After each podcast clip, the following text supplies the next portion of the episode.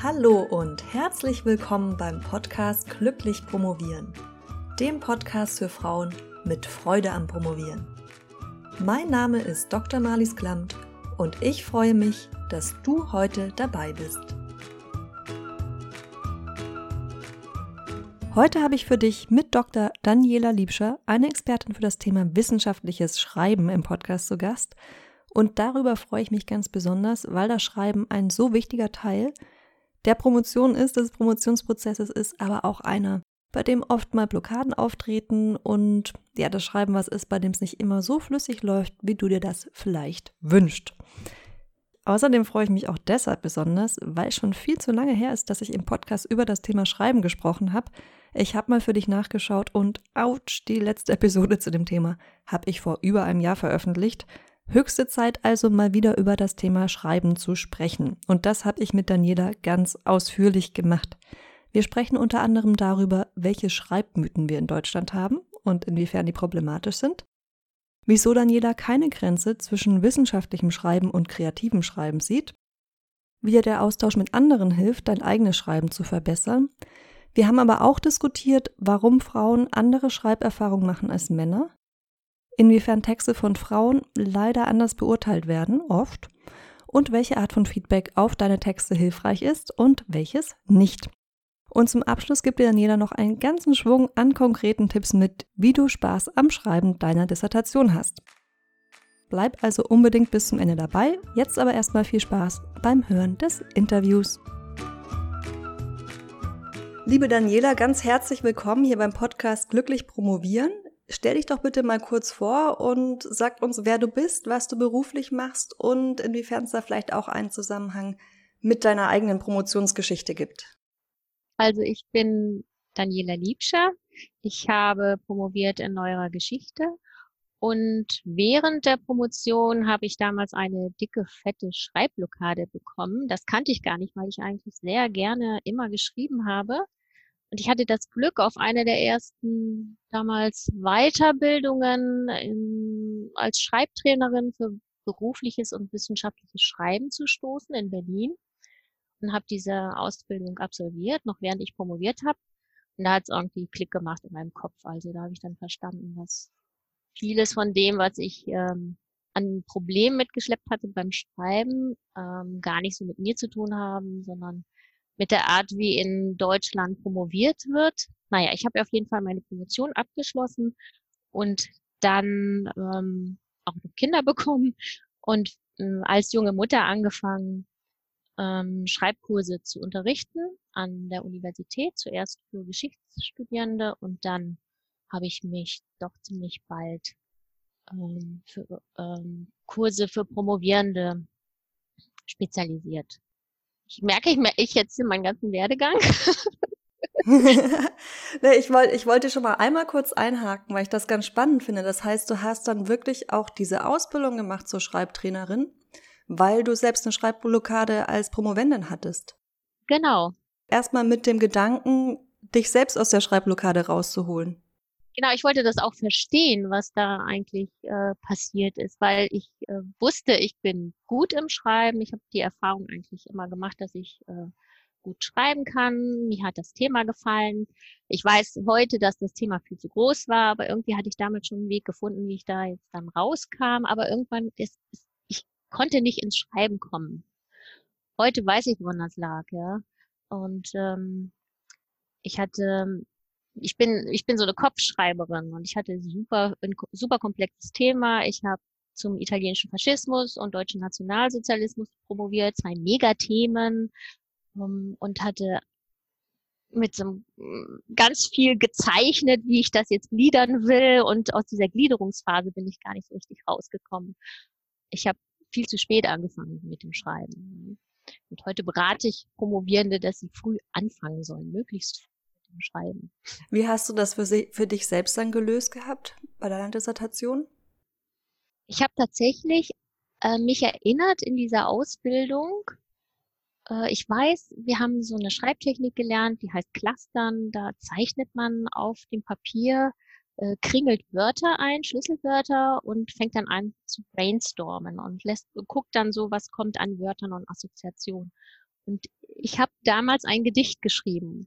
Ich war total euphorisiert, weil ich mich nämlich da erinnert habe, dass ich eigentlich äh, das Studium angefangen habe mit einem Schreibkurs äh, in Lyrik. Mhm. Ich habe schon als Jugendliche ganz viel geschrieben und auch Gedichte. Und mir war da so aufgegangen, auch in der Ausbildung, Mensch, du hast diese kreative Seite komplett irgendwie im Studium verloren. Und irgendwie diese Wiederentdeckung ist, glaube ich, meine Rettung gewesen. Also so dieses Gefühl, dass, oder die Erinnerung daran, dass Schreiben mir immer Spaß gemacht hat, eigentlich gerade dieses kreative. Ja, ich habe mir damals sehr viel Gedanken gemacht, wie, äh, wieso das wissenschaftliche Schreiben so diese kreative Seite so praktisch zum Erliegen gebracht hat, ja.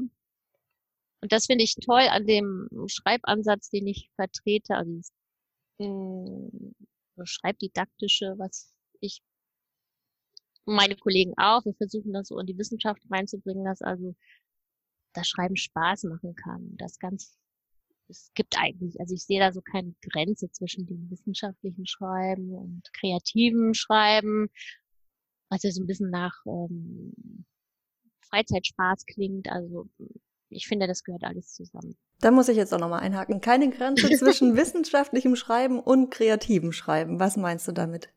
Mit kreativem Schreiben wird ja oft verbunden eben sowas wie Gedichte schreiben, äh, Geschichten schreiben. Äh, das ist da, das weiß ich, äh, schöne Schreibspiele gibt, ja, mit denen man dann so in ein Schreiben kommt und Schreibanregungen erhält. Das sind alles Methoden und Tools, die man auch wunderbar übertragen kann auf ähm, die Auseinandersetzung mit wissenschaftlichen Themen. Mhm. Ja, ja, da bin ich auf, auf jeden Fall bei dir. Ja. Ruhig, ruhig Spaß machen, ja. ja, da bin ich auch noch, noch umso mehr bei dir. Das äh, Promovieren und Schreiben ist ja oft ein, ein, großer Teil davon, zumindest bei geisteswissenschaftlichen Arbeiten, dass der, dass das Spaß machen darf. Ja. Hm.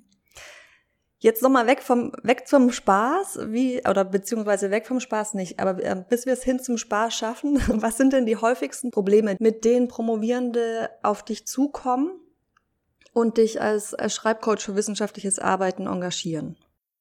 Ähm, wenn sie zu mir kommen, haben sie meistens sich schon mit dem Schreiben ein bisschen auseinandergesetzt oder mh, hm, haben den Wunsch, darüber mehr nachzudenken. Ne? Mhm das ist ja schon mal ein ganz großer Schritt, weil das Schreiben, obwohl es so Angebote, wie ich sie mache, für Promovierende oder auch für Studierende schon seit 10, 15 Jahren an den Universitäten und Fachhochschulen gibt, ist trotzdem das Schreiben immer noch, würde ich sagen, im deutschen Wissenschaftsmilieu tabuisiert. Ja, also es wird äh, immer noch wenig darüber gesprochen, was eigentlich passiert, wenn ich dieses Handwerk mache. Ja, es ist immer noch hat immer noch so den Nimbus, dass das Genie kann schreiben, ja, die Muse kommt und äh, es wird wenig über Technik gesprochen. Also die, die fortgeschritten sind im Wissenschaftsbetrieb, die reden darüber nicht, was sie alles getan haben, um im Schreiben zu bleiben, wie welche äh, Tricks sie haben, wie sie Routinen aufgebaut haben. Das ist immer so, so ein Geheimnis da drin. Ja. Mhm. Deswegen ist es ähm, also wenn Promovierende zu mir kommen, dann haben sie schon ein paar Gedanken gemacht. Äh, ja, ich möchte über Schreiben nachdenken und so, warum funktioniert das nicht? Oder was kann ich für Strategien ähm, ausprobieren, dass ich, dass ich wieder reinkomme ins Schreiben? Also oft geht es äh, darum, wie sie die Motivation wiedererhalten können, die, die einmal da war auch die Motivation am Thema zu bleiben. Viel geht es um Zeitmanagement. Geht leider auch viel um Feedback-Fragen, also das sind Betreuungsgeschichten. Ähm, negatives Feedback oder Missverständnisse im Feedback. Ganz oft ist Feedback äh, überhaupt gar nicht geregelt. Ja, dann meint es, meint es eine Betreuungsperson gut, aber der Text, der dann zurückkommt, ist voll, nur noch rot mit Anmerkungen und die schreibende Person weiß gar nicht, was sie damit anfangen soll. Das sind auch ganz oft Anlässe. Mhm, also gar nicht nur um Schreiben selbst, sondern auch um das ganze Drumherum der Promotion. Genau, es geht nicht ähm, meistens nicht nur ums Schreiben. Das, das Schreiben steht für was, oft für was anderes dann noch. Ja, ist auch schwierig, das zu, zu entkoppeln oft, ne? weil wenn die Finanzierung nicht geklärt ist und man dann die ganze Zeit die Frage im, im Nacken sitzen hat, wie man das nächste Jahr finanzieren soll, dann kann ich mir gut vorstellen, dass das Schreiben auch nicht so flüssig von der Hand geht.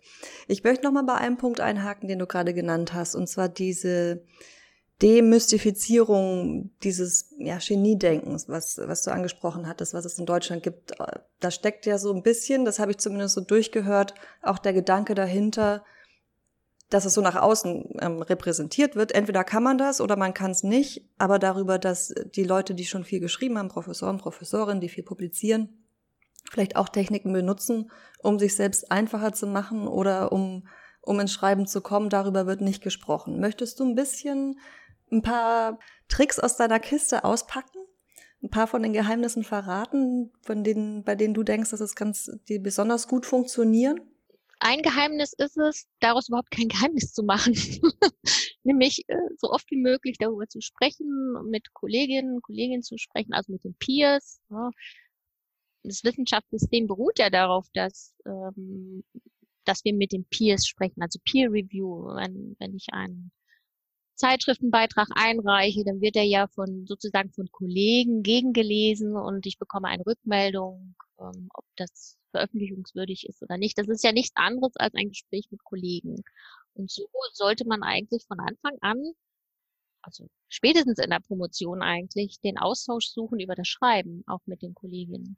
Und die Erfahrung mache ich äh, oder mach, machen wir, die wir diese Schreibkurse unterrichten, machen wir alle. Also wenn wenn wir so einen Schreibworkshop äh, anbieten und durchführen, möchten wir gerne auch einen geschützten Raum schaffen, in dem über dieses Schreiben gesprochen werden kann. Wie läuft's bei dir und äh, bei mir läuft's gerade nicht und warum denn nicht und wie könnte denn laufen? Ach, du machst es so.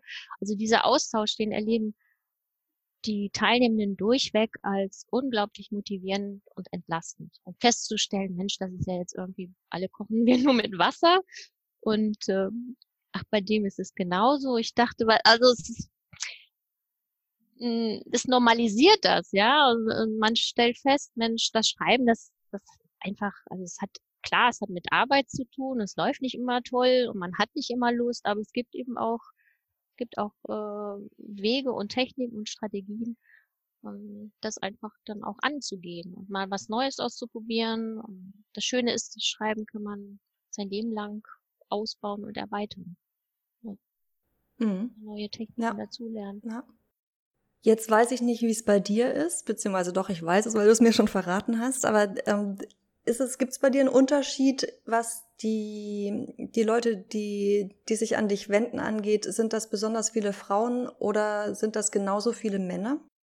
Also es sind, äh, das beobachten wir alle, es sind, würde ich mal sagen, zu 80 Prozent Frauen die in die Beratung kommen und in die Workshops. Woran denkst du, dass das liegt?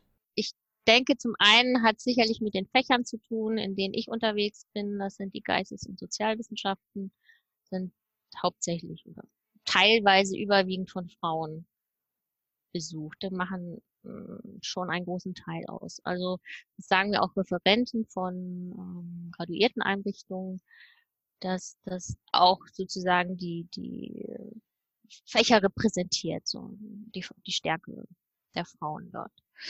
Ich denke aber, dass die Frauen ähm, gerne in solche Workshops gehen, weil sie auch ähm, die Gruppe suchen. Mhm. Ich denke schon, dass sie die äh, Unterstützung untereinander auch suchen und brauchen.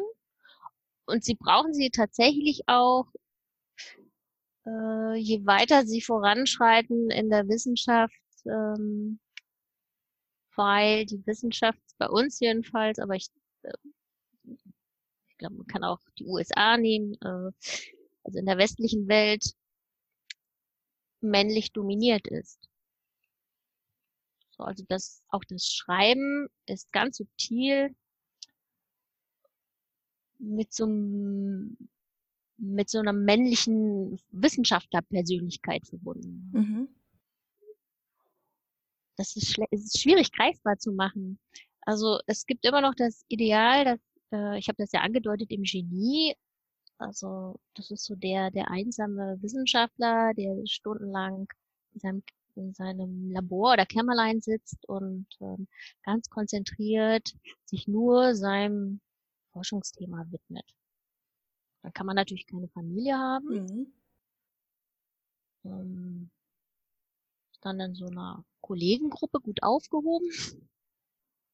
Also das ist so ein subtiles Bild, das immer mitschwingt. Ja. Und denkst du, dass sich das auch darauf auswirkt, wie Texte von Frauen beurteilt werden? Also in der in der Lyrik ist das ja durchaus kein, kein Geheimnis, dass das heute immer noch und früher vermehrt, dass zum Beispiel Frauen oft unter einem männlichen Pseudonym veröffentlicht haben. Glaubst du, dass es auch in der Wissenschaft einen Unterschied gibt bei der Beurteilung von Texten? Also das glaube ich nicht nur, sondern es gibt Studien dazu. Es gibt eine bahnbrechende Studie ähm, von 1997 von zwei Schwedinnen. Allerdings war das so aus, aus, dem, aus der Medizin. Die, das ist aber bis heute noch das Fach, das am sexistischsten ist. Ähm, die haben nachgewiesen, dass ähm, es ziemlich großen Sexismus gab damals jedenfalls in den 90er Jahren noch, ähm, was die Peer Review angeht. Also die Begutachtung äh, ähm, von Texten von Frauen. Jetzt in diesem Fall. Was konnte man messen?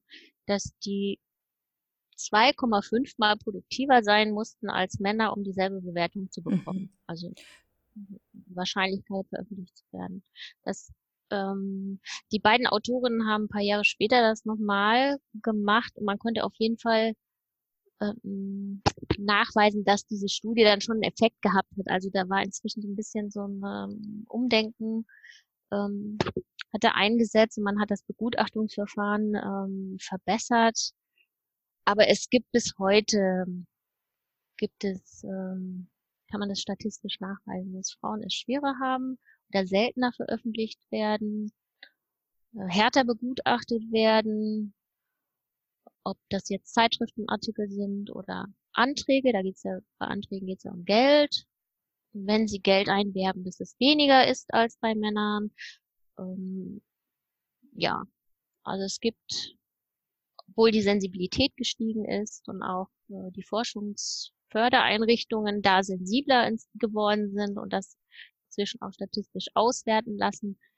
Es gibt immer noch diese Effekte, mhm. dass Frauen teilweise immer noch schwerer haben, mit ihren Texten durchzukommen als Männer. Und das Schwierige daran ist ja, das hast du auch schon, auch schon durchklingen lassen, dass das oft so subtile Mechanismen sind, ne? dass man nicht so den Finger drauflegen kann und sagen kann, das lag jetzt daran, dass ich eine Frau war, weil es gibt natürlich immer was, was ich inhaltlich an dem Text kritisieren kann. Ja, man, ähm, gerade so, so solche Rückmeldungen wie, äh, das ist jetzt nicht wissenschaftlich. Mhm. Kommen tatsächlich Promovierende äh, zu mir, die, die so eine Rückmeldung bekommen haben und dann damit nichts anzufangen wissen, weil die so unkonkret ist. Also Feedback muss erstens geregelt sein und zweitens konstruktiv sein, also doch auch die Stärken hervorheben und wenn wenn so eine Rückmeldung kommt, das ist nicht wissenschaftlich, das ist sowas von unkonkret, da muss man erstmal nachhaken und fragen, ja, was ist denn eigentlich gemeint? Ja, können Sie mal eine Textstelle nennen und so. Ähm, das greift aber so das Selbstverständnis auch dieser promovierenden Frauen an, ja, die, ähm, also die sich sehr professionell und umsichtig und sorgfältig mit ihrem Thema beschäftigen. Ähm, das wirkt ganz oft entmutigend, überhaupt also es ist eine ganz, ganz große Kränkung. Und viel, also die, die zu mir kommen, wie gesagt, das sind schon oft Personen, die das, die schon reflektieren und schon erkennen, Mensch, da läuft irgendeine Nummer, die hat wahrscheinlich nicht so mit mir zu tun, da geht es vielleicht um andere Dinge, vielleicht geht es auch um Konkurrenz, ja, ausgebremst zu werden mit so einer Rückmeldung. Also schwierig. Ähm, ich erlebe diese so eine so eine Rückmeldung hm, tatsächlich als Entmutigungsstrategie. Und vor, vor allem von männlichen äh, Professoren? Ja. Ja. Hm. ja. Trauriges Thema in irgendeiner Form und vor allem auch, weil es so eine Negativspirale werden kann. Ja? Wenn man dann erstmal den eigenen Selbstwert verloren hat und unsicher wird, dann verstärkt sich das ja immer noch mehr. Ne? Und wenn man dann so ein Feedback hat, mit dem man auch nicht wirklich arbeiten kann, sondern was einen vor allem erstmal verunsichert und dann darauf aufbauend versucht, das trotzdem irgendwie zu integrieren und besser zu machen und dann vielleicht trotzdem das Feedback auch nicht besser wird, weil es nämlich gar nichts mit meinem Text zu tun hat, im Zweifelsfall. Ja? Dann ist natürlich super, wenn sich die entsprechende Person dann Hilfe holt. Aber wenn nicht, dann kann das eine echte Negativspirale auch werden. Was denkst du denn, je nach, also wie man das selbst empfindet, wie schwer oder leicht einem das, das wissenschaftliche Schreiben fällt, was spielt da außer dem Geschlecht noch eine Rolle? Oder ist das wirklich so die Kategorie, bei der du sagen würdest, die ist die, die ich beobachte, die in meinem beruflichen Alltag das meiste Gewicht hat? Also das Geschlecht spielt sicherlich eine Rolle, ähm, in, weil wir, weil wir ja alle in Institutionen ausschreiben, ne? Also in, und äh, die Institution Wissenschaft ist halt leider immer noch männlich dominiert. Aber es spielt auch das Alter eine Rolle. Es spielt eine Rolle, ob ähm, ich Kinder habe oder nicht. Es spielt eine Rolle auch, ob ich aus einem bildungsbürgerlichen Haushalt komme oder die erste bin in der Familie, die promoviert spielt der Migrationshintergrund eine Rolle. Ich würde sagen, wenn die Kombination, wenn eine Frau die erste ist in der Familie, die promoviert und auch noch einen Migrationshintergrund mitbringt, da fehlen sozusagen mehrere Vorbilder beim Schreiben auch. Also ähm, das habe ich öfter erlebt im Schreibcoaching, dass gerade Frauen ähm, mit türkischer Familie, die super engagiert sind, unglaublich äh, gut organisiert, äh, sich aber beim Schreiben, also wenn man ihnen zuhört beim Sprechen, faszinierend erzählen können von ihrem Thema, aber wenn es an Schreiben geht, sich total unsicher fühlen und überhaupt äh, das Gefühl haben, sie können kein Deutsch oder sie können es nicht richtig. Mhm. Also wenn sich das akkumuliert, sagen diese diese Besonderheiten, ja, nicht weiß, männlich, äh, bildungsbürgerlich zu sein, dann kann das sich auch tatsächlich auch äh, hemmend aufs Schreiben auswirken. Ja. ja, bin ich auf jeden Fall auch komplett bei dir. Mir fällt gerade auf, dass ich jetzt das dritte Interview in Folge führe hier für den Podcast, wo es genau um diese Themen geht. Und zwar hatte ich das letzte Interview mit einer Professorin äh, geführt, die Probleme hatte, ihre Dissertation einzureichen, unter anderem auch Schwierigkeiten hatte, weil sie ein Kind bekommen hat in der Promotionszeit oder davor schon, glaube ich.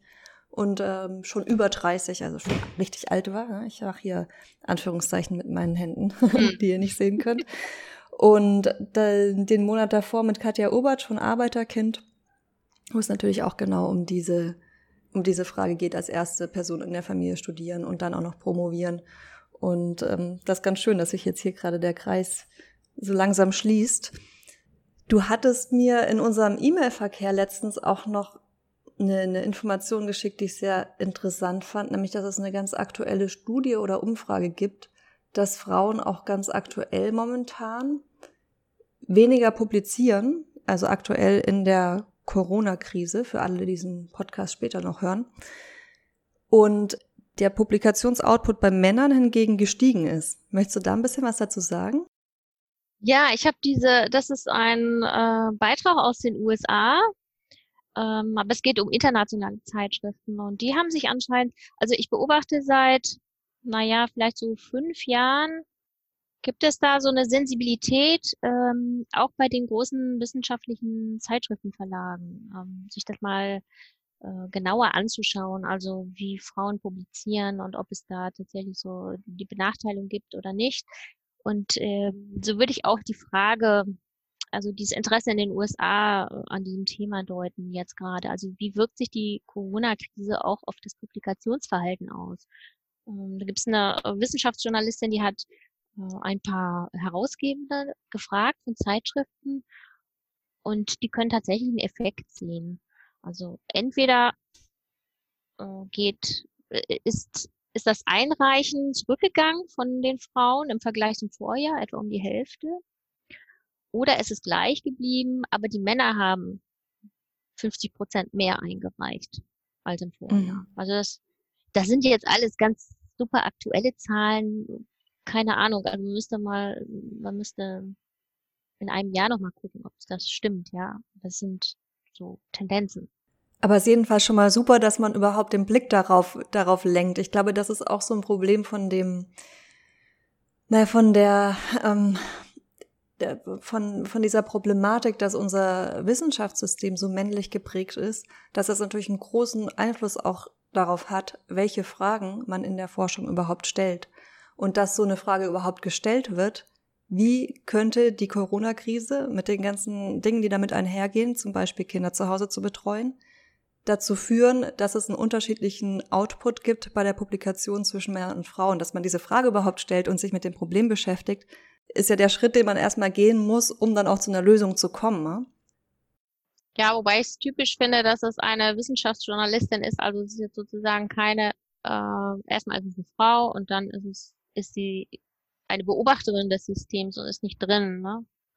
So wie, ehrlich gesagt, ähm, nicht nur meine Biografie, ich kenne auch noch Kolleginnen, die das so ähnlich gemacht haben. Also wir sind, also ich bin auch bewusst aus, aus der Wissenschaft oder auch von der wissenschaftlichen Karriere, ich bin, ich bin ausgestiegen. Ich hatte die Möglichkeit, weiterzumachen und mich sogar auf eine Juniorprofessur zu bewerben und ich habe mich dann dagegen entschieden und bin jetzt ganz glücklich so mit der Rolle, die ich habe als äh, Promovierte, die sich immer noch für wissenschaftliche Themen interessiert. Ich finde es ganz toll, Promotionen zu begleiten, weil ich ja so mitbekomme, welche Themen gerade erforscht werden. Die Promovierenden bringen ja äh, ihre neuen Themen ähm, ständig in die äh, Coachings. Die ich lerne auch jeden Tag und jedes Coaching etwas dazu, wissenschaftlich gesehen. Aber ich mache es von außen, ich gucke drauf, ja. Und ich, ähm, das, ja, und ich bekomme andererseits die Arbeit von universitären Schreibzentren ein bisschen mit. Ich habe mit ähm, die Fachgesellschaft für Schreibdidaktik und Schreibforschung gegründet vor ein paar Jahren, das, den Dachverband der Schreibzentren in Deutschland und bin deswegen so ein bisschen, kann das so von außen so ein bisschen begleiten ne? und schauen und ja, und bekomme mit, wie schwer es die Schreibzentren haben, innerhalb der Universitäten auch gehört zu werden oder ihr, ihr Angebot zu etablieren. Dass das Schreiben und das Nachdenken über Schreiben Teil der akademischen Ausbildung sein sollte. Mhm. Das ist, glaube ich, noch ein langer Weg. Ja, das schätze ich auch. Aber es gibt Schreibzentren. Also ich kann mich nicht erinnern, dass, dass es solche Angebote gab, zumindest nicht während ich schon studiert habe. Ich habe ein Jahr im Ausland studiert, in Australien. Da gab's das, mhm. was auch gerade für mich als Nicht-Native Speaker gut war, weil die mir auch richtig gutes Feedback gegeben haben. Aber bei mir an der Uni kann ich mich nicht erinnern, zumindest war es nicht so groß, dass es mich erreicht hätte. Kann, ich möchte jetzt nicht sagen, dass es da gar keine Angebote gab, aber es ist jetzt auch schon wieder 2004 habe ich angefangen zu studieren, jetzt auch schon in der Ecke her. Übrigens äh, aus Australien gibt's es gibt so einen Blog, den kennst du bestimmt, ne? The Sea This Whisperer. Mhm. Den finde ich ähm, echt toll, so überschreiben. Ja. Das auch.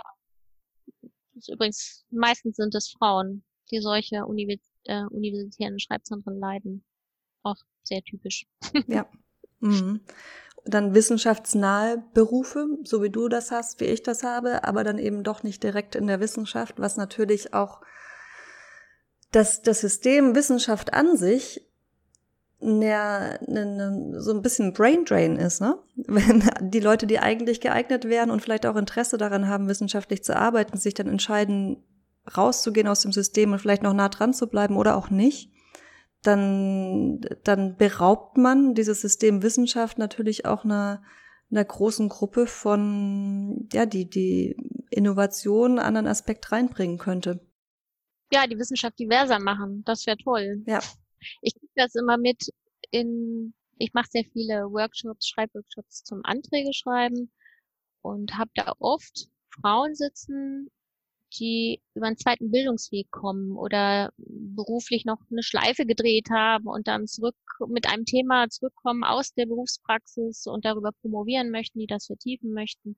Und solche Biografien sind überhaupt gar nicht vorgesehen im Anträgewesen. Ja. Also Stipendien, ja. Da fängt es ja schon an.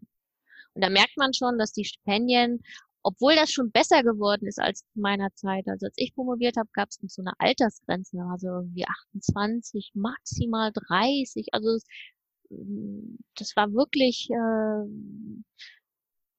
die war sehr niedrig, diese Grenze. Das hat sich inzwischen aber schon verbessert. Da hat die DFG, glaube ich, schon Maßstäbe gesetzt. Jetzt gibt es so etwas wie ähm, als Faustformel für, für Stipendien oder Förderanträge, ja, die Promotion darf maximal fünf Jahre zurückliegen. Das Studium meinst du nicht die Promotion? Äh, wenn man Anträge zum Weitermachen machen will. Ah, zum Weitermachen, mhm. ja. Ja, also es hat sich ein bisschen aufgelöst mit dieser Altersgrenze.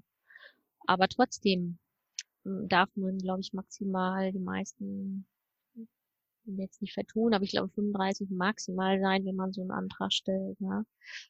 Ähm, das einzige ähm, Begabtenförderwerk, das da relativ offen schon immer war, ist die Hans-Böckler-Stiftung, also die gewerkschaftlich orientierte Stiftung, weil die Begabung anders begriffen hat als oder begreift als die äh, meisten anderen Begabtenförderwerke. Sie sagt also, wenn jemand über einen zweiten Bildungsweg kommt, ist das Begabung. Ja. ja? Also, ist förderungswürdig. Mhm. Ja, ganz wichtig, auch eben diesen, diesen, Kom diesen Komplex, ähm, dass da verschiedene Kategorien miteinander verwoben sind, um man im Prinzip, um das aufzulösen, auch einen intersektionalen Ansatz braucht, der eben nicht nur Geschlecht berücksichtigt oder den Migrationshintergrund oder den, den Bildungshintergrund, den eine Person hat oder das Alter, sondern das alles auch miteinander verknüpft. Macht es natürlich nicht einfacher, aber ist im Prinzip das, was nötig ist, wenn man, wie du ja gesagt hast, auch wirklich zu mehr Diversität im Wissenschaftssystem führen will. Ne?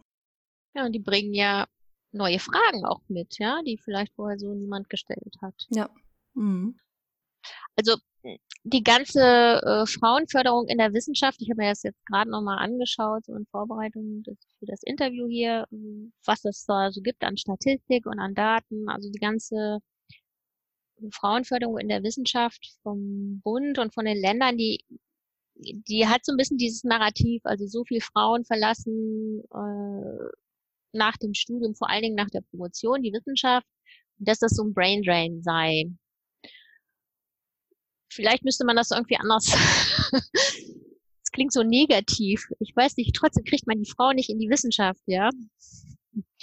Weil das immer so vom Defizit ausgeht. Also wir müssen die Frauen halten, sonst ähm, ich weiß nicht, ob man die Geschichte auch ein bisschen anders erzählen kann.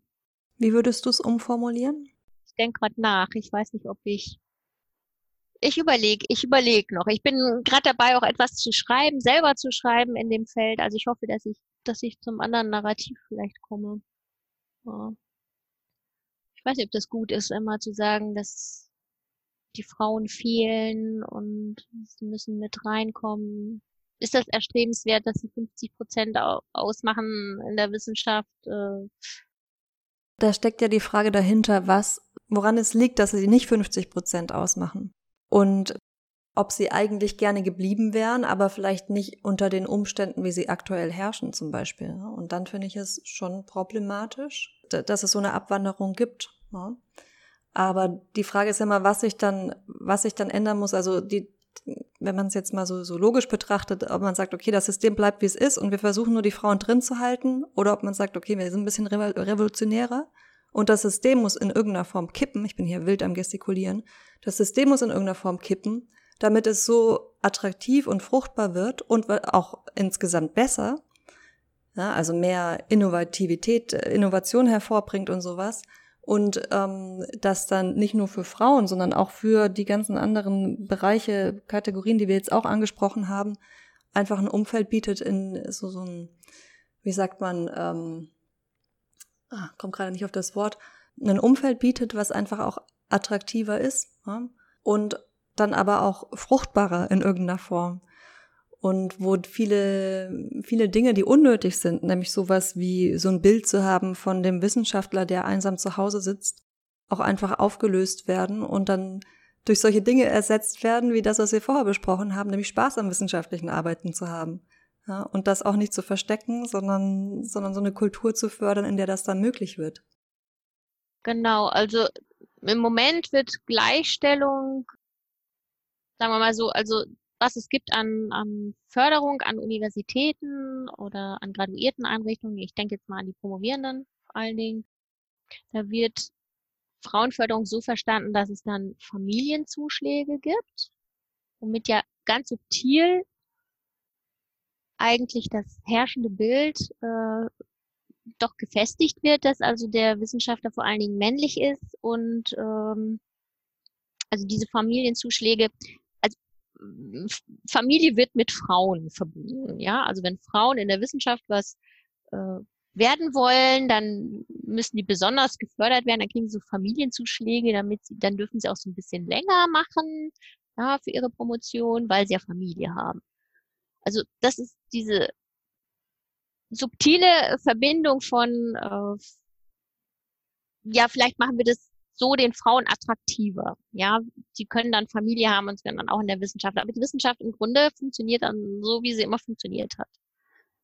Also eigentlich muss man, wenn ich vom Schreiben denke, tatsächlich die Art des Arbeitens, des Umgangs miteinander, wie man einander Feedback gibt, ähm, revolutionieren. Ja angenehmer machen für viele Frauen. Also viele Frauen sind sozusagen nach der Promotion wirklich abgegessen von dem, was sie erlebt haben, wie sie geschrieben haben, wie Kollegen mit ihnen umgegangen sind. Daniela, du bist gerade die letzten Sätze ganz, ein ganzes Stück leiser geworden. Ich weiß nicht, ob du an dein Headset gestoßen bist.